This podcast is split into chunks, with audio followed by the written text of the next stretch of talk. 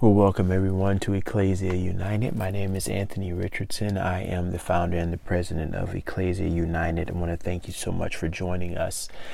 Um, if you haven't already, uh, assuming that you have found our podcast, well, seeing that you have found our podcast uh, in your podcast library, wherever that uh, is your choice of consumption, I want to invite you to uh, subscribing to our podcast library um, and making yourself available to the um, the teachings and trainings, etc., that we have uh, already available. Um, there's a lot of information that we've shared.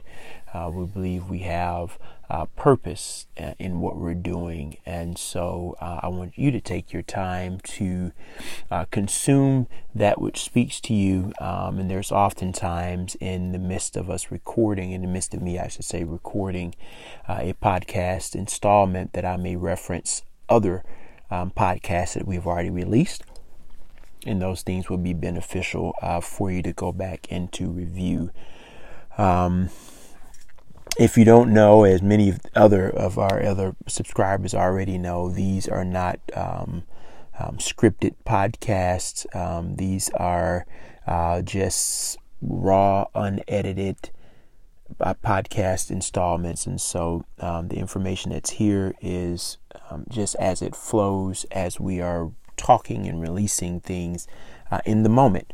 Uh, and we believe that the what we're saying is uh, divinely inspired uh, for the time uh, and is divinely inspired for you who would who would consume it at whatever time that you are consuming it. Uh, we believe that it is um, divinely appointed and a, and an, and in the correct time and season for you um, to have what you need in the midst of where you are in your current um, uh, walk through life.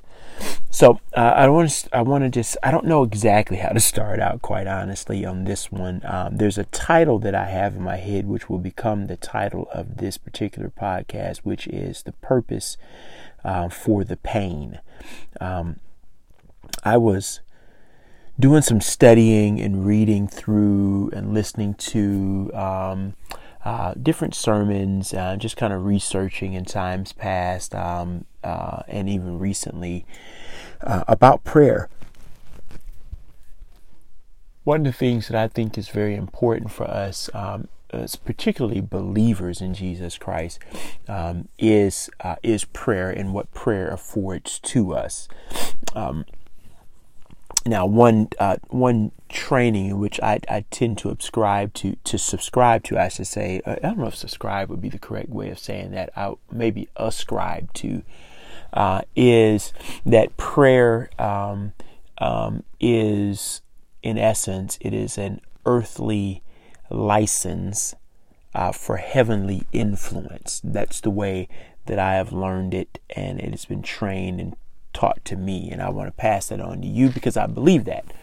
Um, particularly why I believe that, which also comes out of the training and teaching that I have been exposed to, um, is the fact that um, from the book of Genesis, God has given, uh, and I'll put some links uh, in the in the uh, maybe in the description of this particular installment so that you can reference what I've been exposed to, which I uh, which I ascribe to as as the purpose uh, of prayer. Um, but uh, one of the things that, that, you'll that you'll notice as you're gleaning from the different uh, sources of truth and information that's out there is that this particular training that I'll reference in the installment um, description is um, that the, that prayer that the reason why prayer becomes um, the earthly license for heavenly influence is because that God has given to mankind um, dominion in the earth. Uh, so if you recall the book of Genesis, um, what what God says uh, it says, "Let let us." He's is he's communing between himself.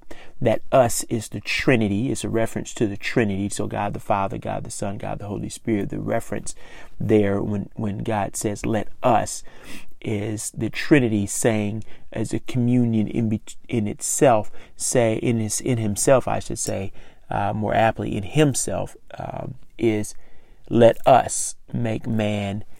In our image and after our likeness. And then it goes on to say, let them, them is a reference to man or human or mankind.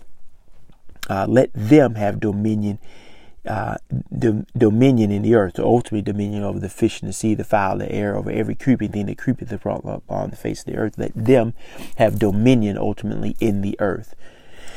So, what's important, and you, uh, I, I, may have referenced this in a past podcast, but I just want to bring it up here because it'll be uh, beneficial for our for the course of our conversation. Um, is the fact that uh, uh, human, that that word human or man or mankind, human specifically, human, the makeup of the word human uh, comes from a two. It's a two-part word. One part of it is humus, which means dirt or dust um, the second part is man, uh, which means spirit.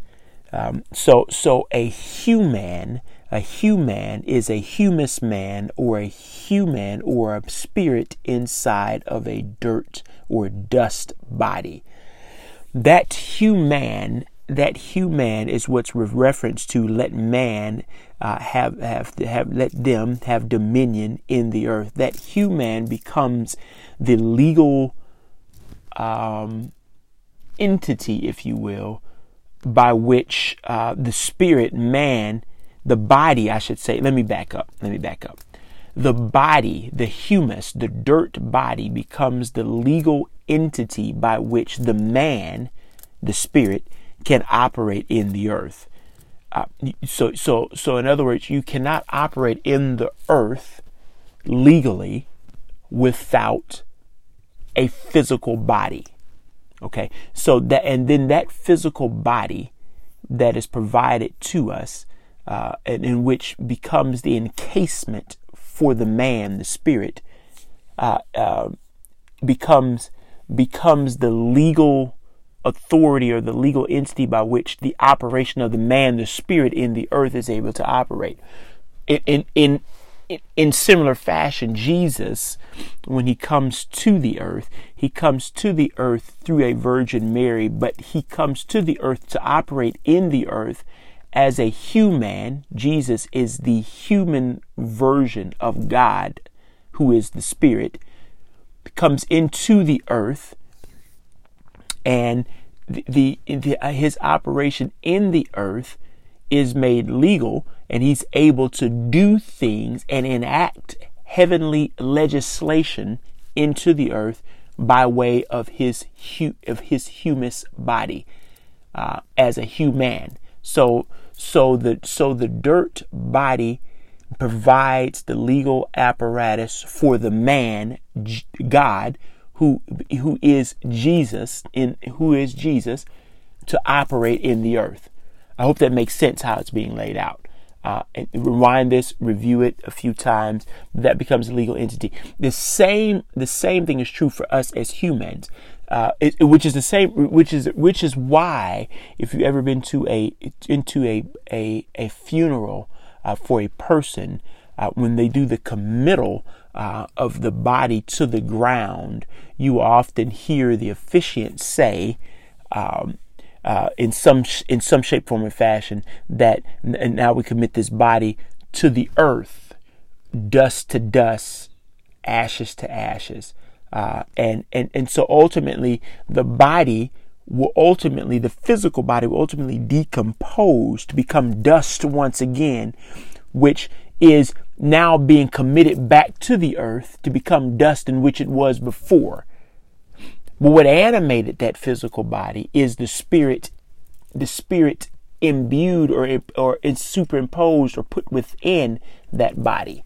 Okay, so so this is you can get into all kinds of thought, um, which is why there's such a huge um, issue uh, amongst the Christian community and as it relates to uh, abortion because uh, because that that body in the womb is a live person. Um, okay, so you can. This is not the topic of our particular installment, but you can understand why this is such a debatable, uh, a debatable point, uh, a point of contention, because that is a person. That that that that body or that flesh that seemingly is only this small, nebulous, unable to really decipher uh, as a human as at that stage early on. Because ultimately what I'm saying is because you can't make out you know eyes and legs and ears and but but that but that is indeed a person at conception. That spirit is put within that flesh that is forming at that point of conception. Okay, so that becomes a point of debate. It is not, again, it's not the portion, it is not the point of our particular installment, but you can understand uh, the, the, the, the, debate that comes to, uh, comes to play there. But what, we, what we're ultimately saying is when it comes to prayer, is that we, we, we become as a human, and, and particularly believers in Jesus Christ, we become the, the, the earthly legal entity by which we can invoke heavenly interference in the earth. So it's also important as relates to prayer that as we are praying, we're not praying amiss after our own after our own lust or after our own flesh the, as the book of James would put it but we're praying in accordance with God's word and with God's will and as God desires for things to, to happen so how do we know what God desires to happen, or how do we know what God wants, wants what His will is?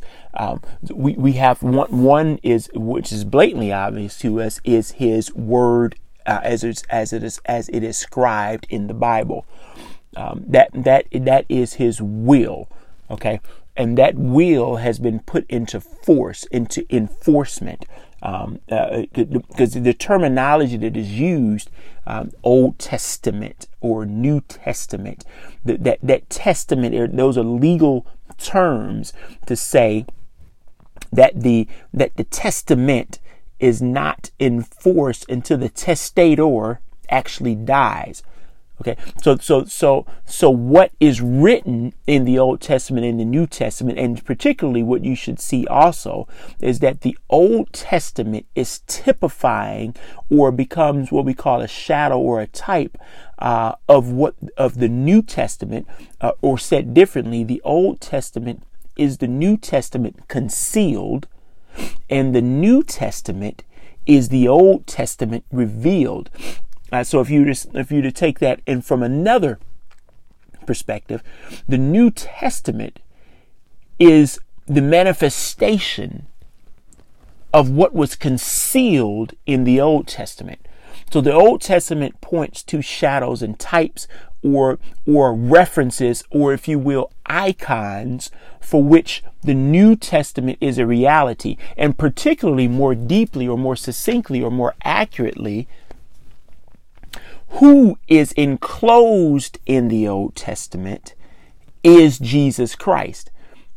Now you you may not readily see that, but if you go back to the Old Testament and you begin to see um, things like Moses and the burning bush and that theophanic manifestation of, of God in that particular in that particular piece, or uh, you see things like the tabernacle of Moses uh, and and how things how how that is constructed and what it's pointing to, or if you go back and you review uh, the Passover lamb and the Passover uh, feast as it relates to the children of Israel leaving from Egyptian bondage and moving into um, and moving into uh, uh, the wilderness on their way to the promised land. You you you see um, these these shadows and types uh, as the children as um, I'm getting a little ahead of myself and excited at the same time, so I have to slow down and make sure that my thoughts are coming out clearly and succinctly.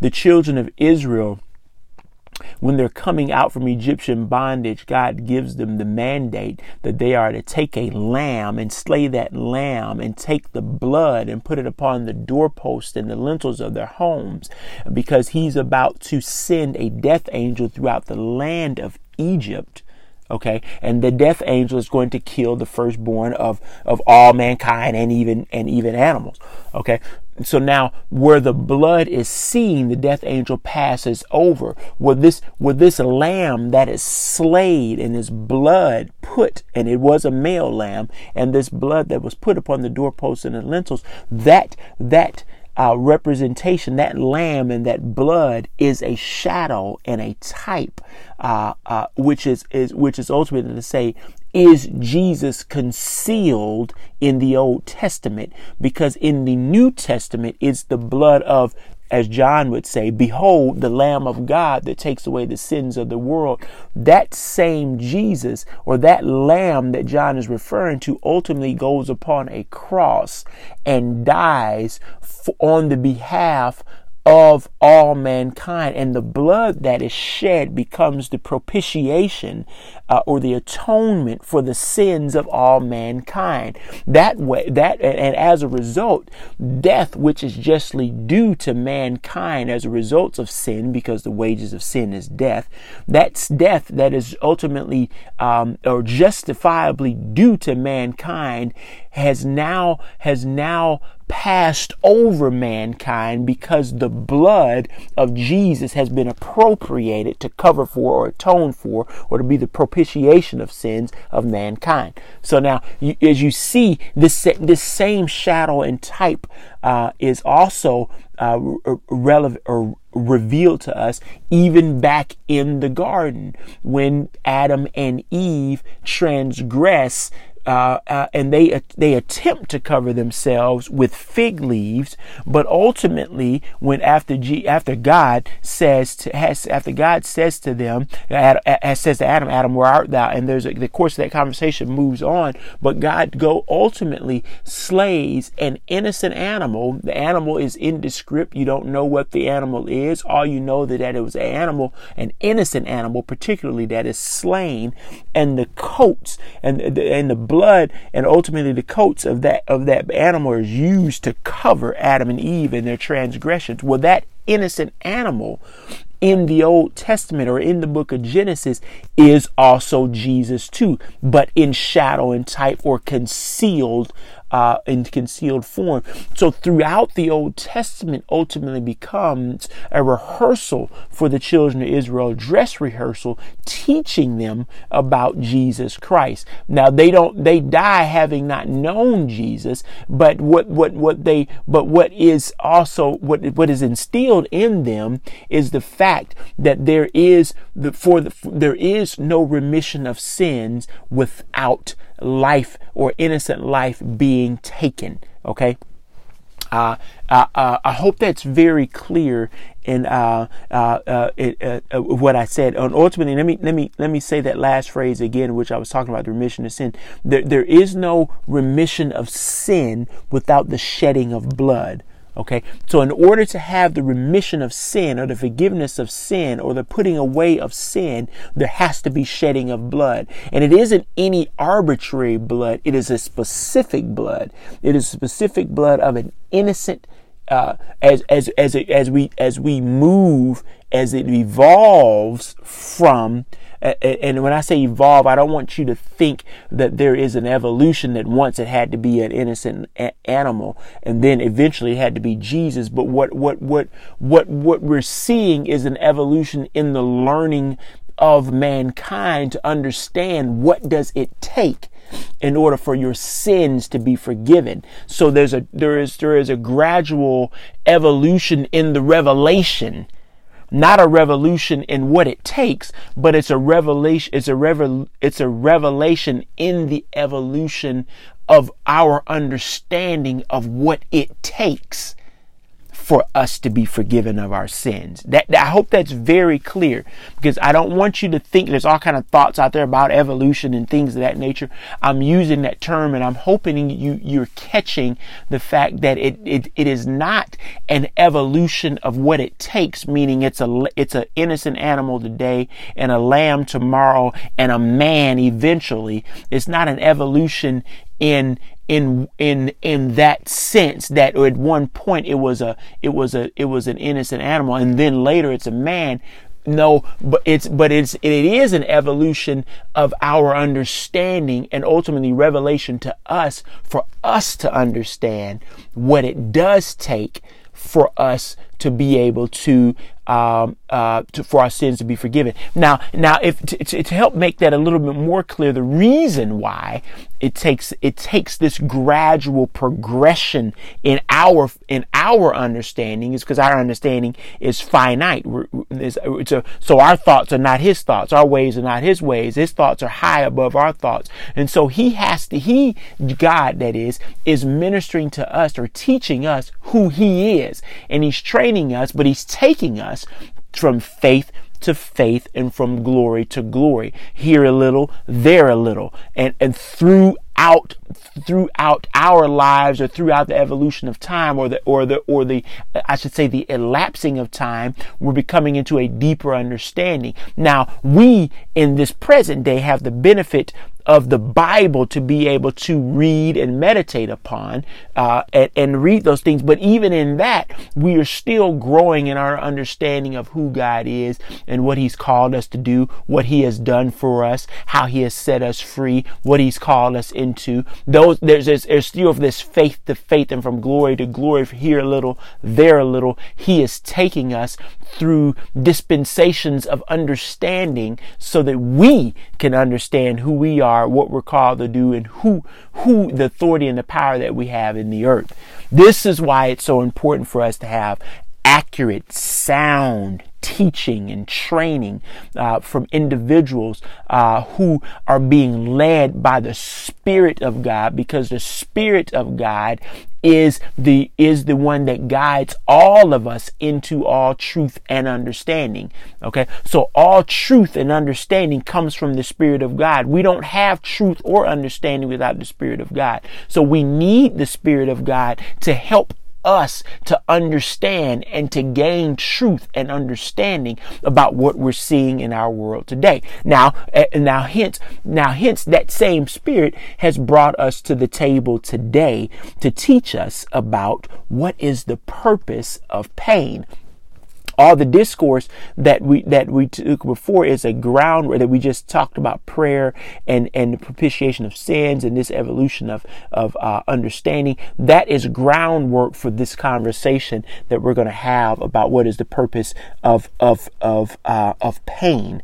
Uh, and and what particularly I want you to understand from what we've already kind of talked about thus far is that this that that pain does have a purpose. And the Spirit of God has brought me to an understanding of why we have it. Now we have to, we have to understand prayer and the purpose of prayer, heavenly, heaven, the earthly license of heavenly influence to understand what is the purpose of pain. Here's what I mean.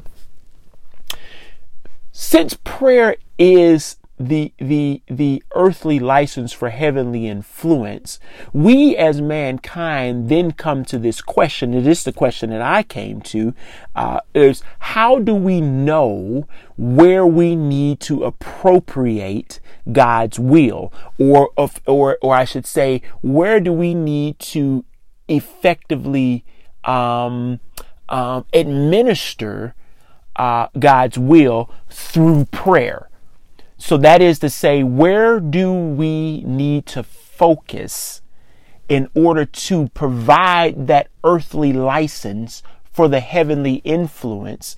And ultimately to say, where do we need to take God's will and through prayer apply it to a situation? And the answer that that question was a that was a question of mine as I was kind of I was going through some trainings, some teachings, and I was uh, about prayer, and that question came up in my head, and I asked God, "How do I know where I need to appropriate Your will?" in the earth and give you the license to operate.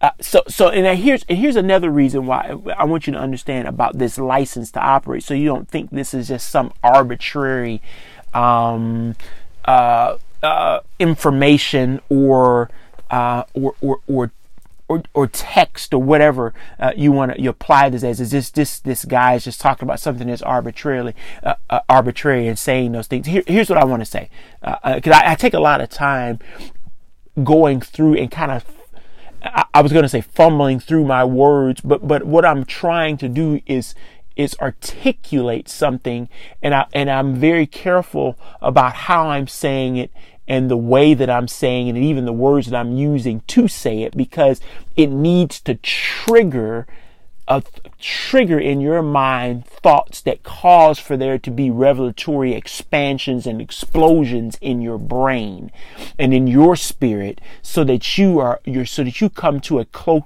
closer understanding and a deeper revelatory insight about what God is doing okay? So now there's a scripture it's, it's I think it's in the book of Chron I know it's in the book of Chronicles. I want to say that it is in chapter number 7 uh, I could be wrong in that, but you can Google search uh, the text that I'm about to quote to you, and you can find it. But there's, but but what I'm about to bring to you is one of the reasons why you should understand or know, or, or, or ultimately becomes the proof for you to understand that that prayer becomes the earthly license for heavenly influence. Now, if we go to the book of, book of Chronicles, like I said, chapter 7, which is what I think, but here's the text. If my people who are called by my name, this is what God is saying.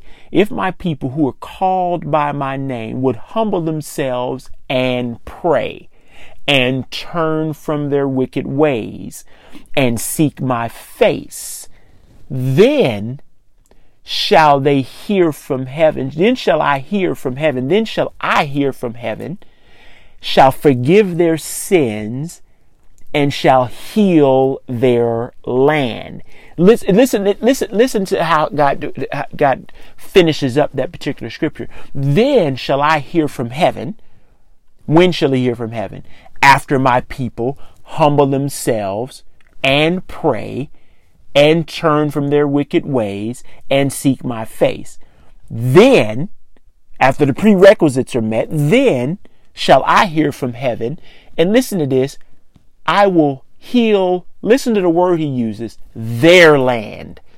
It's their land because he's given us from the book of Genesis dominion in the earth over the fish in the sea and the fowl in the air and over every creeping thing that creepeth upon the face of the earth. He has given us dominion in the land. So this becomes our land that we are becoming stewards over for his glory and for him. So, but, but he has given us the authority to operate in the earth. Okay. And through that, through that authority he has given us, it is, it is our responsibility to then appropriate his will in the earth. So now, if we go back to the scripture and we finish that out, if my people who are called by my name would humble themselves and pray and turn from their wicked ways, then shall I hear from heaven, heal, forgive their forgive their sins and heal their land. Okay? So, so, so now, now you, now you should see with a clearer picture what we're saying when we say, what I'm saying when I say that, that prayer becomes the earthly license for heavenly influence. Okay. You also hear the, what, what I just said. That's what I have learned through other trainings and teaching, which I, and which I, and like I said, I will put into the description, uh, for, uh, for you to be able to go back and glean and, and glean into as well. Now, if, since that is the case, not if, since that is the case, that prayer because is the earthly license for heavenly influence, then we bring back up the question, how do I know where I need to appropriate God's word through prayer so that there'll be the heavenly influence in an earthly situation. And the answer that I got from God was that you need to find or notice or take note of pain. So, he then he goes on in my heart and he's illuminating that there's a purpose for pain. Pain is a signal that either change is happening or that change needs to happen. Okay? So if you look out throughout the landscape of earth and you're seeing and you're seeing pain and we're going to have to take a little bit of time to understand what pain is because pain isn't always hurt or or physical ailments. Okay, we, we pain pain, the connotation of the etymology of the word pain really speaks to those things that are discomfort, those things that do hurt, because hurt can be a discomfort, but there's also pain that causes mental discomfort. It it's agitation.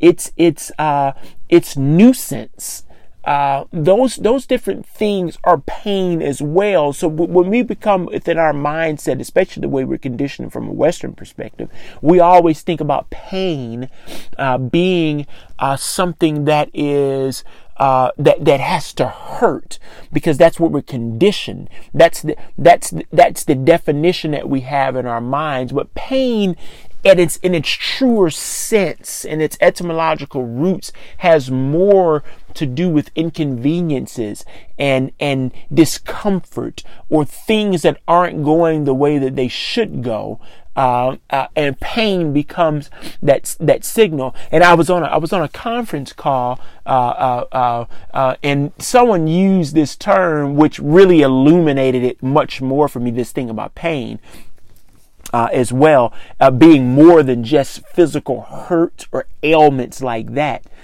It also that out that pain that also helps explain why pain is also um, uh, uh, inconveniences and, and, and, nuisances and things of that nature. It has a deeper connotation that's along those level levels. But the person in the meeting used this this term because we were talking about the pro- a process uh, in which we had to traverse in order to get an end result that we were expecting. And they use they use this this term and they said um, even though this process is a is a PITA. They use an acronym, but that acronym, I'll leave that to your to your um, to your mental uh, uh, intelligence and faculties. But even though this process is a PITA, they said it, it, it, it, was something that we were current it was currently the process in place for whatever it was that we were talking about that we had to traverse in order to in order to uh, get to where we're going. Now for those of you who haven't picked up on what a PITA is it is a it, it, you've heard this colloquialism used in our mainstream society. PITA is an acronym for meaning a pain in the, and I won't say the last word, but it starts with the letter A and it has two letters uh, uh, in it as well that are the letter S. Okay, so now you should get that pretty clearly. So, so pain it also talks more about, uh, or, or more aptly about nuisances and inconveniences, but it also means physical ailments as well, because, because pain, as we talked about before, as we kind of alluded to our definition, pain is, is a signal that either something is changing or it is or is a signal to mean that something needs to change. Now, now we have to rely on the Holy Spirit, and this is where the benefit uh, of being a saved person comes into view, because we have to into purview is because we have to rely on the Holy Spirit to then guide us into all truth and understanding, so that we can understand where exactly God wants us to appropriate His will or His or His word, or provide that in, or, or to provide that license in the earth for him to be able to operate through his word. And as we're praying his word, that is us appropriating and superimposing his will upon the situation. Okay, so this is why it's so important to know the word and to study the word and to meditate in the word because that word is a lamp unto our feet and a light unto our pathway. His word is life and that life and, and, and he became and, and the word became flesh and dwelt among us and in him that in the word that is is life and that life is the light of mankind. That's John 1.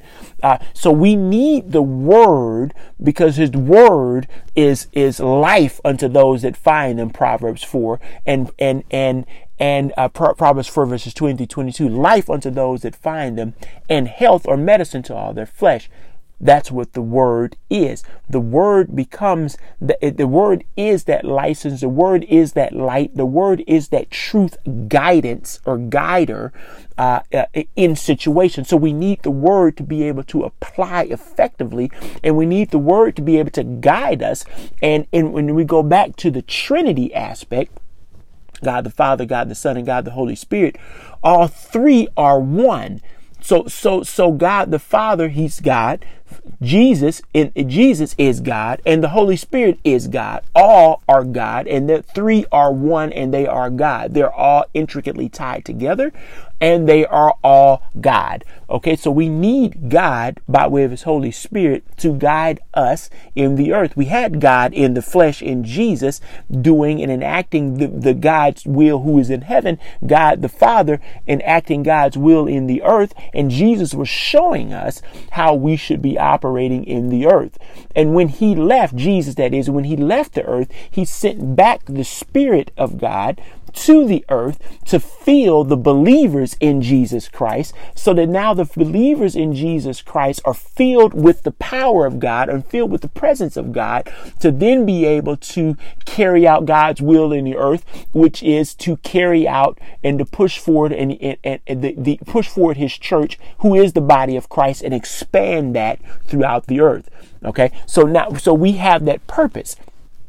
And so the Spirit leads us into expanding the church in the earth. And so now we come back to our question again. How do we know where we need to appropriate God's will in the earth? And we have to look for the pain because the pain is a sign of change or change either imminently happening or change that needs to happen. Okay. So, so, so, so that's that's where that's where we that's where we're at today and and, and more specifically just to give you a few more examples uh, my wife and i will oftentimes uh, fall asleep on our couch uh, because we're out there, you know, we're watching movies or or or, or whatever, talking, uh, and and and we we may just fall asleep there on the couch, and we we'll fall asleep in you know whatever awkward position we're in on the couch, and you know two or three hours later we may wake up and we may have a pain in our lower back.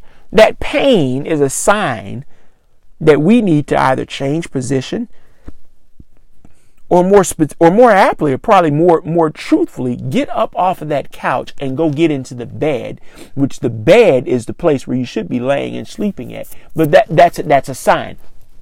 Okay? So that that sign that sign uh, that pain becomes that sign to help us to, to understand where we need to make changes at. Okay? So we can't ignore pain. So all the pain that we've been seeing the pain of COVID or the pain of racial injustice or uh, or, or or even pain in your physical body. You, you, th- those are things that, that, that there are signs that either change is happening or something needs to change uh, in order for in order to in order to right whatever is wrong. Okay.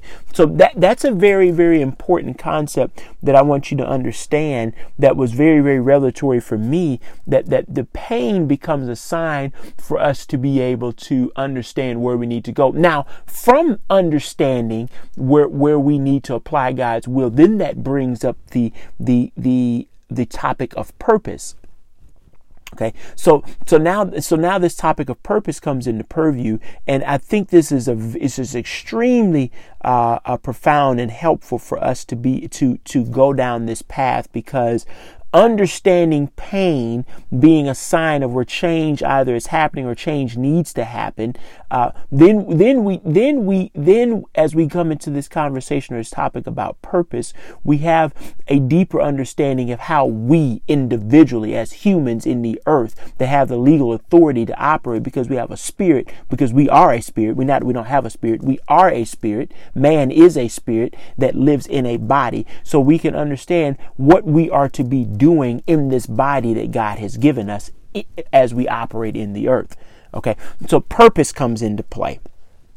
And how, I want to broach that topic uh, about purpose, uh, I, am not quite clear of, quite honestly, just yet. But I, I want to just kind of start down, I think, um, this path of understanding that without us enacting our purpose and carrying out our purpose, there are people in the earth that are not able to get to where they need to get to uh, and to to receive what they need to receive if we don't carry out our purpose. So oftentimes God will may use pain to push us into our purpose so that we have an understanding of which direction we need to go, but he will consistently use pain to help us to understand where change needs to be appropriated and where his, ultimately that is to say where his will needs to be appropriated in the earth for change to effectively happen. Okay.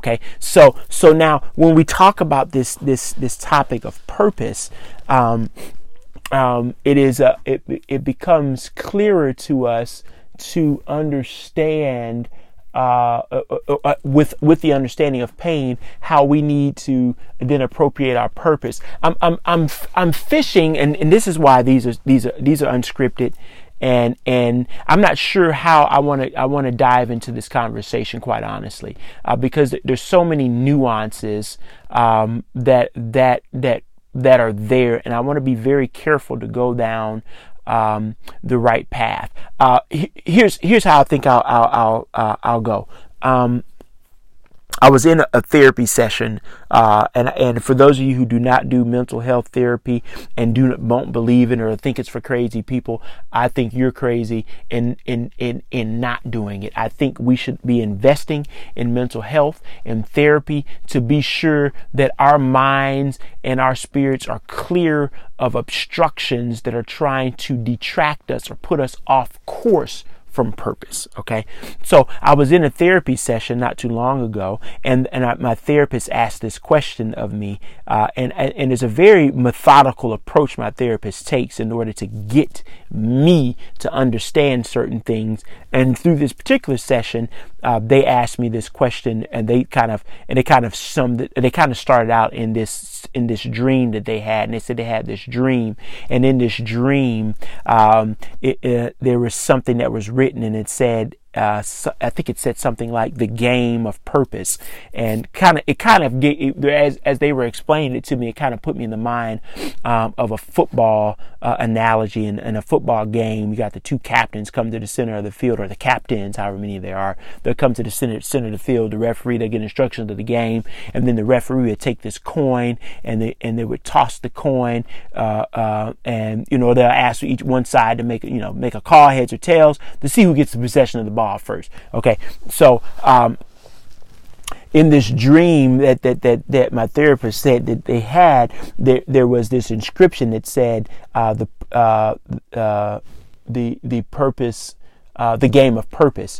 And, and then uh, uh, something in the dream or someone in the dream who, who we believe to be God flips this coin and, and, on this coin there's two sides of this coin. One side of this coin says uh, insecurities and the other side of the fo- uh, of the coin says vulnerabilities. And so in this game of purpose the, the, the, the therapist asked me the question why do you think that that coin had those two sides one being insecurities and the other being vulnerabilities? And I started kind of going down the path and and uh, and are just kind of talking uh, about what I thought. And one of the initial thoughts that I had was that in order to have, in order to invoke or to walk out purpose, you're going to have to be vulnerable. And as I started going down that path, it started to become very, very. It started to become uh, illuminated to me that um, that that that that is indeed true. That in order to to carry out purpose, you're going to have to be vulnerable. But the other side of that is you're going to have to be, there's going to be insecurities that you're going to carry into it. So as we continue kind of talking down through that, through, through that, through that topic, uh, and through that question, it became even more clear as as we were coming going through the conversation that there that that that the game of purpose um, uh, also is intertwined with the purpose of pain. These two conversations are kind of going together because there's there's inconveniences, there's there's there's hurts, there's vulnerabilities, there's insecurities, and all those things can cause a level of pain, but those things are indicative of purpose that needs to be carried out in order for change to be eff- effectuated in the earth. Now, now I want to stay specifically with the purpose piece in this it, this insecurity and vulnerabilities conversation because as we start to illuminate certain things in the Bible, take for instance uh, uh, Genesis 12 and and Abram, or God calling Abram to leave from his people, to come out from his people, and then go into a land that God says out, that he will show Abram. Now, Abram, look, look at what Abram has dealt with. At this time, his name is not changed. Uh, but, but look what he's faced with in this, in this decision that he needs to make. Is he going to carry out ultimately what becomes his purpose, uh, uh, which is finding the promised land ultimately? Uh, is he going to carry out his purpose of uh, Uh, or is he going to carry out this this or is he going to is he going to follow this edict and make the decision to do what God is telling him to do which is leave your people and then go into a place and and and ultimately God says if I can paraphrase it I'll tell you when you get there. So imagine the level of insecurity that one has to have that has leaving one the secure place, his people, to go into an insecure place of, I don't know people, I don't know these people, I don't know where I'm going. And then the vulnerability of just being out there, having not knowing where he's going, ultimately to ultimately subject to whatever is out there. All he has is a calling of God and God's words that says to him, leave his leave his place, leave his people, and go into a place that he's going to show him. So, so the game of purpose, because he's ultimately, Abram is ultimately going to embark upon Canaan or the promised land, which becomes the inheritance for the children of Israel. Now, without Abram, okay, acting in his purpose, there is no finding of the promised land. Now, you could argue that God would use somebody else to ultimately find the, the, the promised land, and, and, and, let's let's let's say that is the case. Look what Abram misses out on by not following his purpose. So, in not following purpose, you also or you yourself are becoming subject to not receiving that which God was has for you to receive. But also, there are other people who are waiting for you to fulfill your assignment so that they can fulfill their assignment or to step onto the scene so they can have the potential to fulfill their assignment. Okay. Now take, take that a little bit further. Um, Joseph, uh, who, who's ultimately who's ultimately th- so, sold into slavery, thrown into a pit by his brothers. He has a dream that ultimately gets him. His dream is a revelation of of that inspires him uh, this is another question that came up in our conversation with my therapist. He said, you know, what's the difference between, um, uh, I think he said, what's the difference between dream and, um, and, and, and purpose?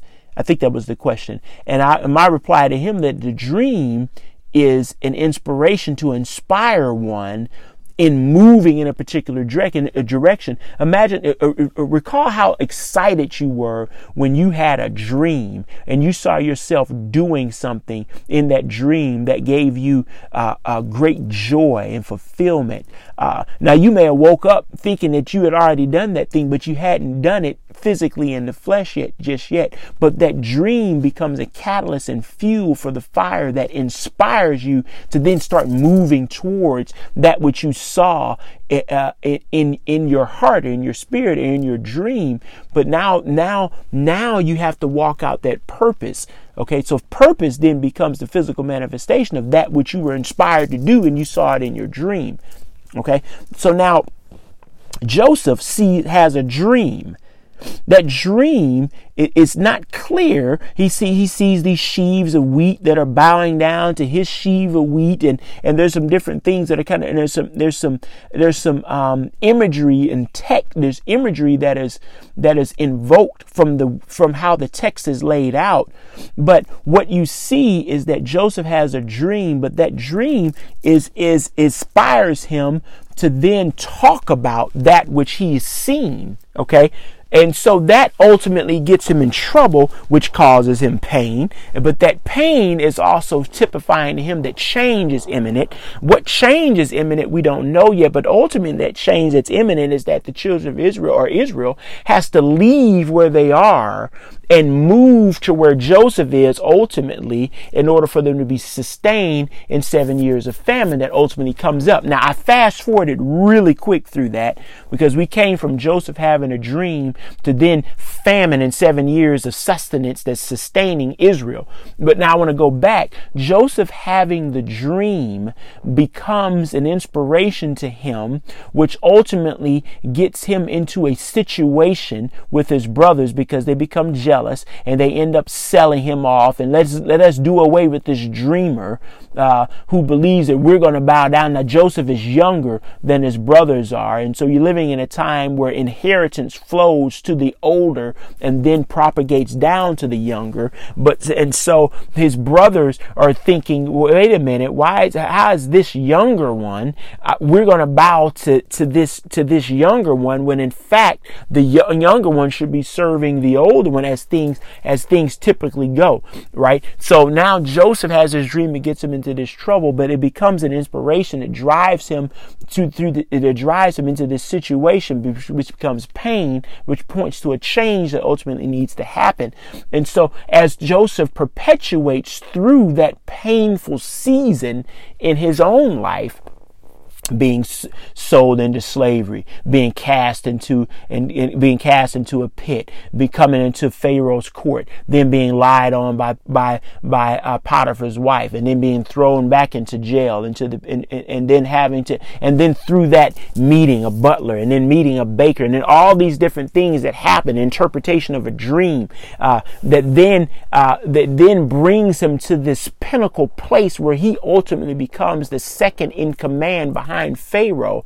But through through that, through that inspired inspired dream that Joseph has that leads him into this place of pain, which leads him to this place of purpose of sitting at the second uh, sitting at the second in command behind Pharaoh and ultimately being the administrator of the of the wealth of Egypt or the commonwealth or the wealth of Egypt, he him being in this place of purpose of being the administrator of the wealth of Egypt becomes uh, uh, becomes in a, a, shadow and a type of a, of salvation for Israel and all his family who is in Israel, all of his family members through bloodline who are in Israel, who are suffering from famine at the time, and now they are in search for food because they're in seven years of famine, which Joseph interprets a dream that Pharaoh has, and that gives and and and, and that gives and that's what ultimately promotes him to this place place of of of um, of being in second in command because he gives Pharaoh clear and succinct information and revelation on what this dream was that he had. Uh, so Joseph comes forth, sits sitting now in second in command, and is now administering uh, over over grain because because what the dream what the dream is that Joseph had or not the dream that Joseph had the dream that Pharaoh has that what Joseph interprets from that dream uh, is that there's going to be seven years of plenty and there's going to be seven years of famine. So during the seven years of plenty, what what Joseph tells Pharaoh is that we need to gather for seven years during the time of plenty we need to gather because there's seven years of famine that are coming and what we gather in the seven years of plenty is what's going to sustain us in the seven years of famine okay? And so that instruction it, it, instruction becomes a saving grace for not only Egypt but also for Israel because in Israel where where Joseph's family is is still at uh, or in Canaan, where, where they are still at, they have to then come forth from there in search of food, and they end up ultimately, and catch this, his brothers ultimately come face to face with Joseph. And they don't know it's Joseph, but they come face to face with Joseph, and they are looking for bread and sustenance to sustain their families.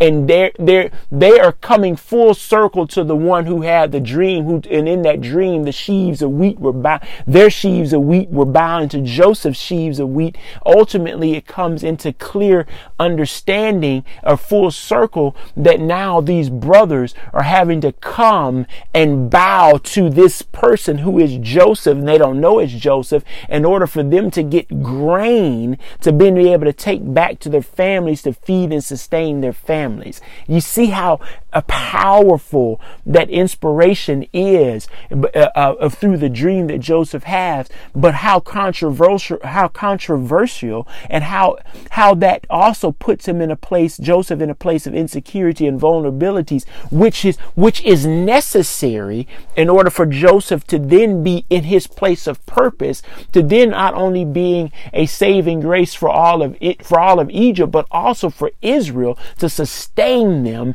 in a time period where there is famine. And now, because of through Joseph's purpose and through Joseph enacting in his purpose and carrying out his purpose and stepping into his purpose, he becomes an administrator of grace to people.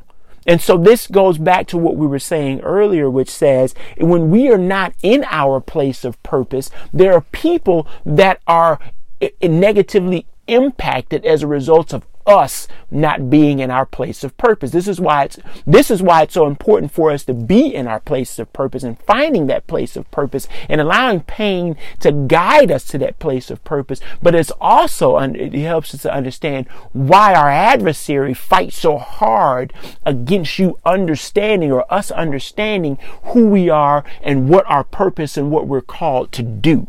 Okay? So now we take that conversation a little bit deeper and we and we come into um, um, uh, um, uh, we could we could use the, the, disciples. The disciples just check check out what happens when you read the gospels uh, the synoptic gospels particularly and you and you see um, uh, uh, Matthew, Mark, and Luke, and, and, you see the calling of the disciples. Uh, and, and, I, and I'll paraphrase it like this because this is literally what happens.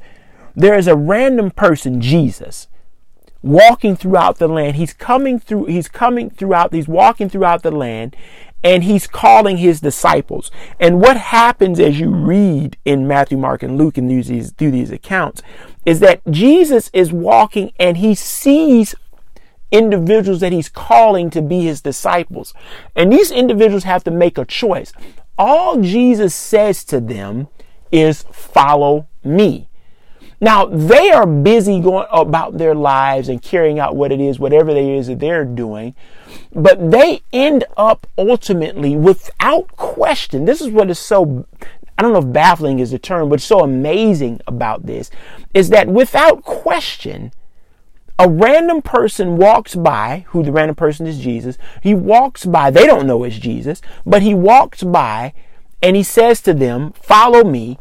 And just on the on the sheer power of those two words coming from this person that says, Follow me, something in their hearts instantly knits to this calling and this person who walks by them, so much so that they leave everything they know. Now look at the vulnerability and the insecurity in this game of purpose that they are carrying out as they get up and leave what they know and the familiarity of their occupations, their land, whatever they're doing to get up and follow someone they don't even know and have never seen before, but they get up and they do it anyway. Now, if it wasn't for the disciples getting up and following Jesus when he calls them and without question, then we wouldn't have the benefit of having the Gospels ascribed. We wouldn't have the benefit of them writing what they saw as eyewitness account, we, we wouldn't have that benefit. So if you think about if they had not played in their purpose of getting up and following this man into their purpose, as as much as painful as that could as was for them, as the in, which and, and as insecure and as vulnerable as they were as they were walking along that game of purpose throughout life, knowing the, the things that they would have to endure, the painful things they would have to endure, being just by being associated with Jesus put them in trouble in the land and the time in which they were in. Especially when it came to him being crucified. And then I, I distinctly remember uh, him saying to Peter, Peter says, I'm not going to deny you. God says to him, uh, God says to him, you are going to deny me three times before the cock, before the cock uh, crows. You're going to deny me three times. And, and, and, and Peter ultimately did that. He denied Jesus because, because the people were pressing hard upon Peter because he, they, they had seen him walking with this man, Jesus, who is controversial and they're seeking to crucify. And he is saying, and Peter is like, wait a minute, I'm not associated with him. And he ultimately denies being associated with, with Jesus to, to, in his attempt to flee from the painful uh, or the, the potentially painful circumstances in which he was in, which even though he may have fled from that potentially painful circumstance that he was faced with there, he did not escape from the from the painful mental anguish of knowing that he denied the guy that he was vehemently saying he would never deny and he would just he would go he would go to the ends of the earth for ultimately. You see that? So this is why pain and the context and the connotation of pain goes beyond physical pain. It goes to mental anguish and pain and, and the things that we, that we, that we endure between our two ears and our brains and in our heart and the things that we mull over, that pain and that anguish of trying to decide what it is I'm going to do. I have this calling. I feel it. I need to be moving in this direction, but I'm afraid. I'm scared. I have these apprehensions. I have these insecurities. I'll be vulnerable and the fear and the juxtaposing in between the situation and this rock in a hard place, just trying to figure out what it is that I need to do and how do I need to do it, or just go already. Just do it. Quit thinking about it. Just go. And that that that pain being immersed in that because you can't escape it. It's your brain. It's your spirit receiving the calling from God. And you can't escape that and wrestling with that. That's pain. You got to deal with that. But that pain is a sign that change is either happening or change needs to happen. And we have to make the decision of how we're going to address the pain. And the Holy Spirit guides us into truth and understanding, helping us to understand what we need to do because the pain is directing us into places of purpose. And when we get into that place of purpose, then we become the conduit by which other people can get into their place of purpose and flow the way they need to flow. It is extremely important, extremely important that we recognize the purpose of pain and why it's there, and that we recognize that we have purpose. We recognize that we need to move into that place of purpose. Without us being into that in place of purpose, it puts other people at limbo from reaching their potential. And so this is, and so we have to we have to realize these aspects of how we are all intricately tied together. This isn't a life about just me and what I want and what I want to do. The, the, the very nature of how the world is set up should speak to you in the into in this fact that we are not here for ourselves and to consume things for ourselves and only for us or me, myself and I or just my little family or big family, however you want to refer to it. I'm not going to be derogatory in that. I'm saying it's more than just about you. It's more than just about me. It's more than just about our families. It's about all of us. We are intricately, every single one of us, we are tied together.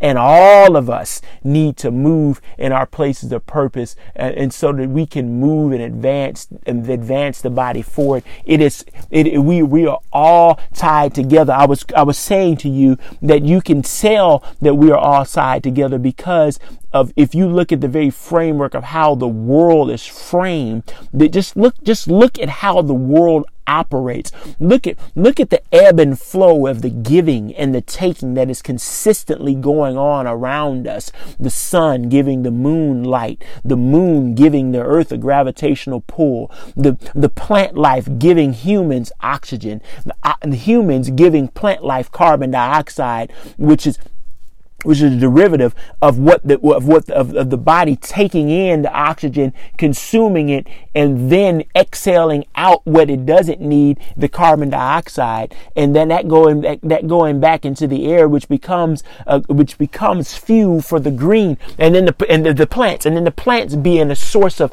nourishment and strength and vitamins and, nutri- and nutrients and minerals for us as humans, and then your our excrement, if you will, or the excrement of of of uh, of of of other uh, animals becoming fertilizer that become that becomes becomes nutrients in the soil that then gives back to the plants. Let's think about all that stuff. The giving and the the giving the the giving and the taking, the ebb and the flow. Without one giving, there isn't one to be able to take, and if without one taking, there isn't there isn't there isn't there isn't this pull from from the giver. So all of us need to be aligned and all of us need to be playing in our particular roles, carrying out our particular purposes so that the framework of, of how life is constructed can continue. When we become so focused on ourselves, then we start to see the hemorrhaging of the global or the macro body.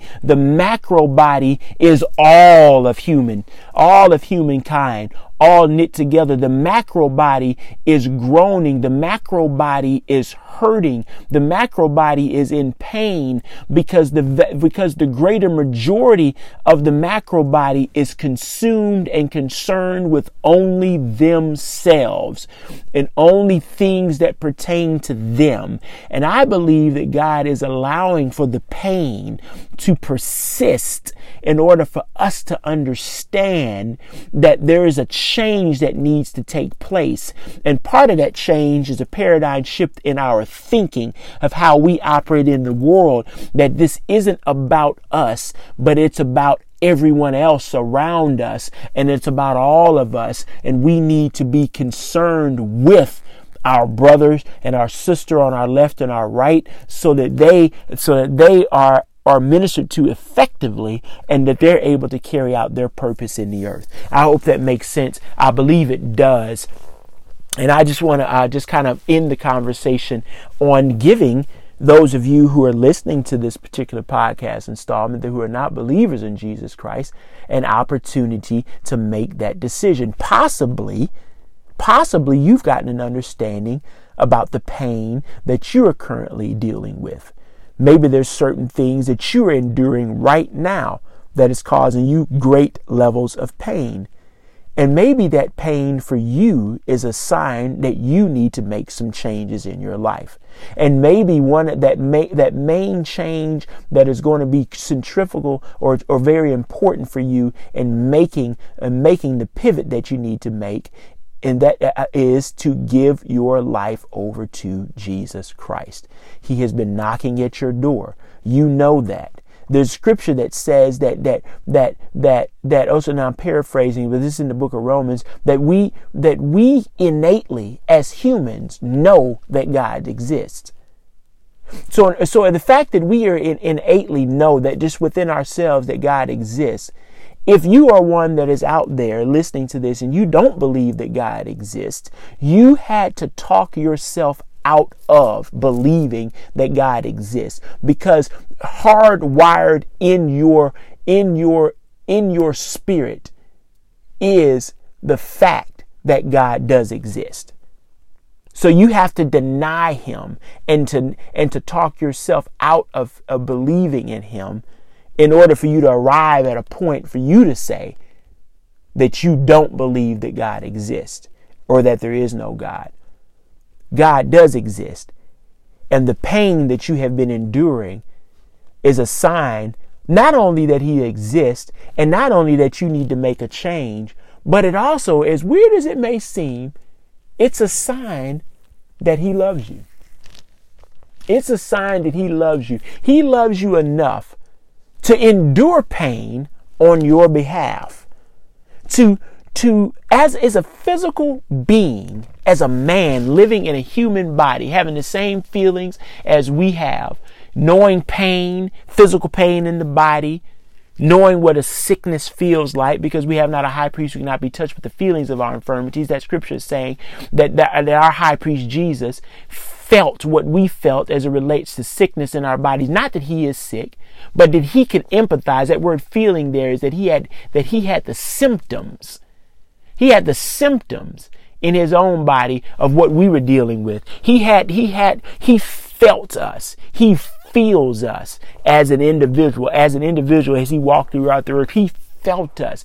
He knew what it was like to live as a human and he also endured pain on our behalf by getting, allowing himself, the all powerful God, allowing himself, who could have stopped this whole thing from happening, who could have stopped the crucifixion from taking place, who had all power in his hand to just totally up, uproot everything that was going on, said that I'm going to go through this painful process of coming into the earth stripping myself of all my glory in, heaven, coming into the earth, living in the flesh, in a flesh body, walking throughout the earth, feeling the things we felt, being tempted the way we've been tempted, and we are tempted, and then ultimately going to the cross, but on his way to the cross, being put upon a whipping post and receiving in his body stripes and lashes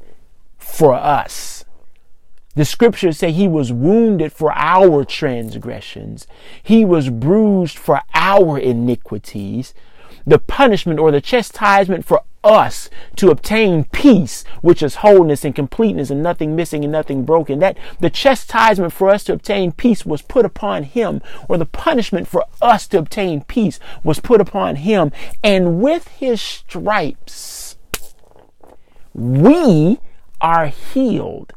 On his way to the cross, he took all those stripes. He endured that painful process on our behalf on a whipping post, being whipped with cat of nine tails. Imagine somebody taking leather strips, taking an instrument that has a handle, that has leather tentacles hanging off of it, and attached to those leather tentacles are fish hooks and then taking that and tying tie and tie putting this person upon upon some uh, I don't I don't know what you would a stoop or post or table or whatever with their back exposed and taking this instrument with this handle and whipping it across their back and tearing flesh from their bodies or whipping them with a whip or whipping them with a ball and a spike and ultimately bruising and tattering. This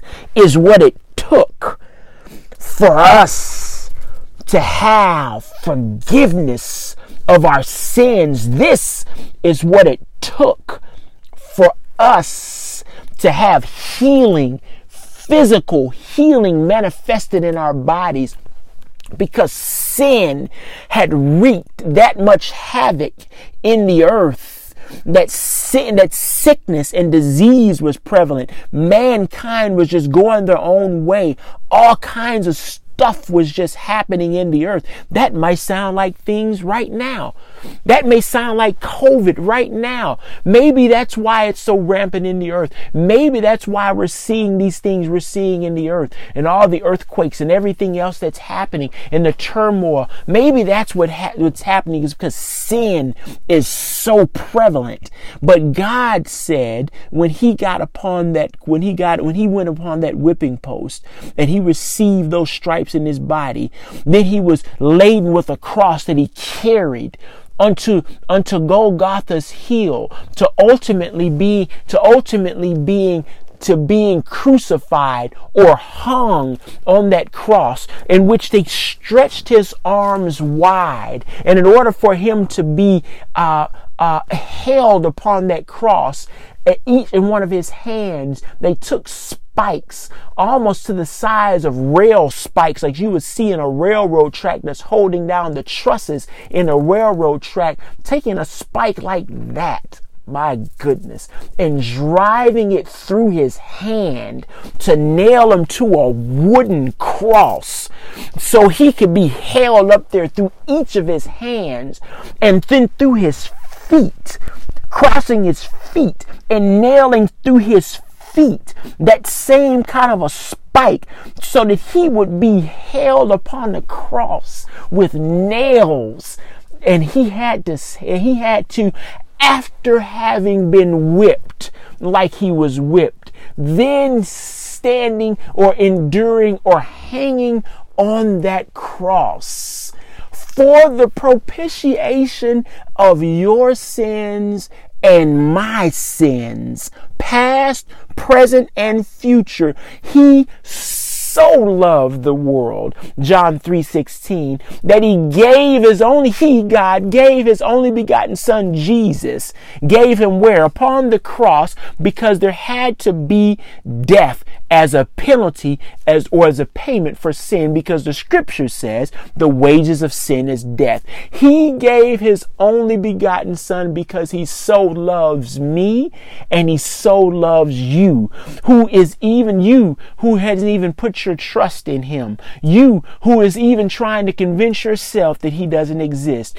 You that has has that has said that has been that has at one point maybe been apart or at one point been exposed but walked away. You who know that God who knows that God is calling you. You that has turned your back on him to say I'm not following him. I'm not having anything ever to do with the faith or with Jesus or you that that that has turned away from him, you are the same person that he has taken those 40 stripes less one in his body with that with those with that cat of nine tails and with those with that whip and being beaten beyond recognition to the scripture says that his entrails were hanging out of his body. That is to say his insides were hanging out because they whipped him so bad. And that whipping that as ugly and as grotesque and as painful as that description, as the vivid imagination that you're having in your head right now as you're listening to me talk, as painful as that is, God did that in order for us to be reconciled to Him and to be able to be empowered and be freed from darkness so that we can then live out purpose because it's about all of us. God would that none would perish and that everyone would come into the saving grace of Him. He would that all of us would believe in Him. He did that so every one of us would have an opportunity to make this decision. And that decision is, do you believe that there was a man named Jesus who came into the world into, into the earth was born of a virgin through immaculate conception through a virgin who had not known a man, so who had not not had a sexual intercourse to then be inseminated with the sperm of, of, of, of a man, and so her eggs could be fertilized to bring forth and conceive a child. This woman have, has not even known a man, but became pregnant with the with God with God who is Jesus himself in the Jesus himself coming in the flesh being birthed into the world. Do you believe that that happened? Do you believe that Jesus lived and walked in the earth? He lived for 33 years and he died upon a cross. He went to a cross to die as the propitiation for our sins. He died, he died and he took upon himself the sins of all humanity and he paid the penalty of our of, of what was justly due to us. And he said, Give it to me, I'll take it and just like just like that innocent animal did in the book of Genesis and, and became the sacrifice that ultimately allowed for Adam and Eve to continue on. He would, they were covered with the, with the, with the coats and the blood of that innocent animal. That innocent animal is Jesus. That innocent animal was a point, it was an icon pointing to Jesus, who is the innocent man, the innocent lamb, the innocent man that died upon the cross, living a perfect life with no sin in him, no guile in him, the scripture says. And he died. And then he rose again from, uh, from the dead on the third day. And then he ascended into heaven after showing himself for 40 days with many infallible proofs. He ascended into heaven. Do you believe that story? That's the decision that you have to make. And according to the scriptures and God's word, he says if you believe that Jesus is who I just described him to be, and did you believe and you confess with your mouth that he rose from the dead, then you shall be saved. Did you are saved? That is what you have to come to the decision of making right now. Through all the pain, which is signals and ch- signals that change needs to happen in your life. Through all the things that you have been enduring, you're now faced with this decision. Do I believe what some people would say something as ludicrous as a message of the gospel which I which which which I just explained to you and I don't believe it's ludicrous. I know it's real. There's there's there there is a, a podcast installment in my in this library uh, that says I think it says something like thirty thousand uh, how why I believe thirty thousand percent that Jesus is real.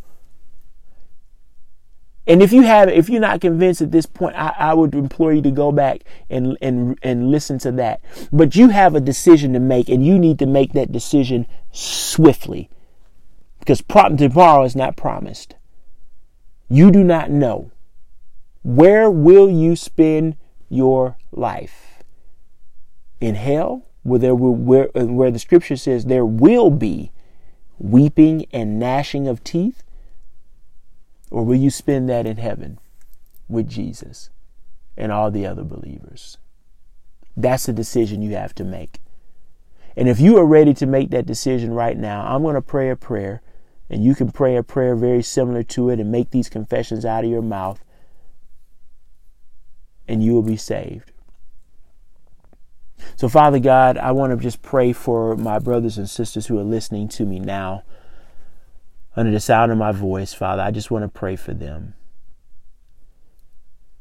I want to pray for them, Father, a prayer that I prayed a long while back, Father. That in me there's no good thing, and in my flesh there's no good thing. I was a sinner. But I thank you, Lord Jesus, for your grace. I believe that you died for my sins. And I believe that you rose again on the third day. And as a result of that belief in my heart and confession with my mouth, I am saved. And for my brothers and sisters who make that conf- who make that who who make that confession out of their mouth of what they believe in their heart about who you are, Jesus. You being crucified for them or for me and for us, dying upon the cross, and then rising again from the dead in the third day. Them making that confession, Father, they are saved. And I just thank you, Father, for what you are doing. As your Spirit is doing the work in them, you said we don't have to do anything, Father. You don't you said if we just lift you up, you will draw all men unto you. You will draw your people unto you. I'm just praying, Father, that they're drawn to you. I believe I've done my part, Father, of just releasing this message, putting it out in the podcast library, and I need to make sure it's known for all, all everyone out there. I know you, you you've already done your part and made it available for us, Father, salvation. I'm praying that those under the sound of my voice who do not know you, have not given their lives over to you, will make that declaration right now and give you the glory and the honor and the praise. And I'm also praying for them to pay attention to the pain as it's guiding them to the purpose. And as they play the game of purpose, know there's insecurities or vulnerabilities that are just innate in it, but to follow you because you have all of our interests, our best interests in mind. You know the thoughts you have towards us, your, your scripture says. And you taught me, Father, and you showed me that that scripture is literally saying, You know the words that you have spoken concerning us good words and not evil words to give us a hope and an expectation. We have a positive hope and an expectation because of the words you've spoken about us. And your word, as your scripture says, will not return unto you void. It will not return unto you having not accomplished that which you told it to accomplish. It will accomplish that which you please, and it will prosper in the thing which you have sent it. And you've sent your word to us. And your word dwelt among us. And your word died for us. And your word rose from the dead for us and your word empowers us. As we read your word, we, we're empowered to go forth and to express your word in the earth. And to give and give and to give earthly license for heavenly influence in the earth by way of your word, to make changes in the earth, to bring forth changes that ultimately bring glorif- glorification to you, Father. Thank you for what you have done. Thank you for your word. Thank you for who you are. I give you the honor and the praise and the glory. In Jesus' name. Amen. Welcome you, those of you who who just made um, who made that prayer, um, who made those declarations that in Jesus that he he died for our sins, rose from again, rose from the dead on, on the third day.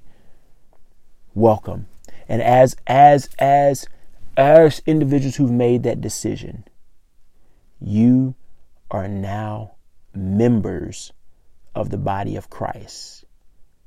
And the body of Christ is the church. So the paradigm shift I want you to have in your in your in your head, and there's another installment in our library that says why I don't go to church. The paradigm shift I want you to have in your head is that you don't go to church. You are the church that goes to worship. And you don't only worship on a day of the week, you are worshiping every day of the week. You are worshiping when you make the cognizant decision that what Jesus, God, or the Holy Spirit is prompting you to do is worth more than what you are wanting to do. And you decide to carry out that which Jesus would have you to do. Whether that is speak a kind word to somebody, give something to somebody, make a phone call to somebody, lift up your hands and just praise Him and just speak well of God. Whatever it is, it's worship. And I'm imploring you to follow Jesus because He is the way, He is the truth, and the life. And in Him is life, and that life is the light of man. And His word is a lamp unto our feet and is a light unto our pathway. Follow Him as he tells you, as he told the disciples, follow me. Follow Jesus. He will lead you. And he has your best interest in mind. All praise to the Most High God, Jesus Christ, our Lord and our Savior. Amen.